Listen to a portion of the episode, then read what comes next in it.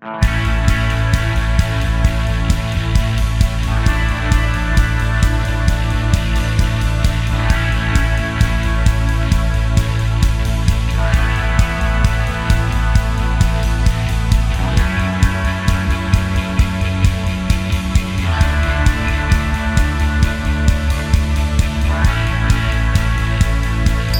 ース製薬プレゼンツドリームショットゴルフクリニック。はい。っていうぐらい短いんですけど。はい。大丈夫ですよ。じゃあえーっとそれ一回手で持ってこっちに来てもらいます。ここから。浮いてるっていうのが分かるようなようのフェアウェイキープ率はだいたい60%から70%つまりセカンドショットの10回に34回はラフからのショットです。しっかり振って振り切ってフィニッシュまで行くように心がけましょう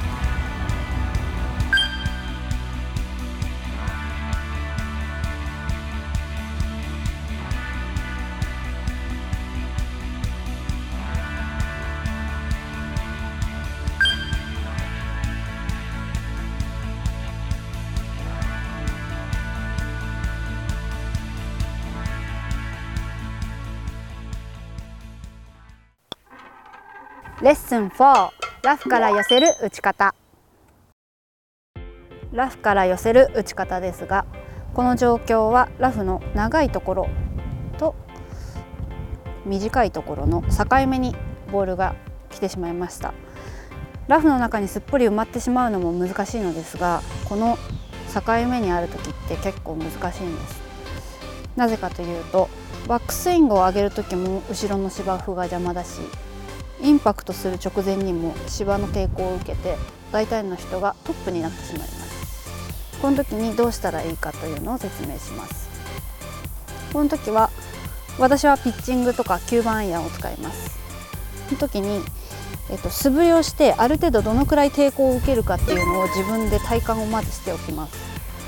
その時に後ろの芝生に当たって負けるようなことがあればもう少ししっかりと振らなくてはいけません。でこの抵抗感が分かったところでボールを打っていくのですがその時にフェースを開いたり閉じたりするのではなく普通にあくまでオーソドックスに構えて打っていきます。それでは打っていきましょう。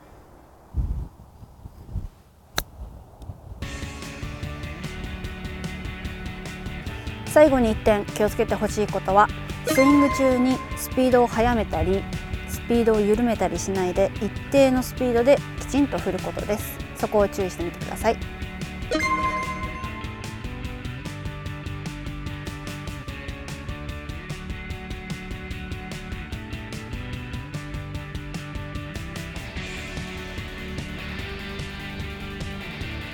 芝の境目は抵抗に負けないで。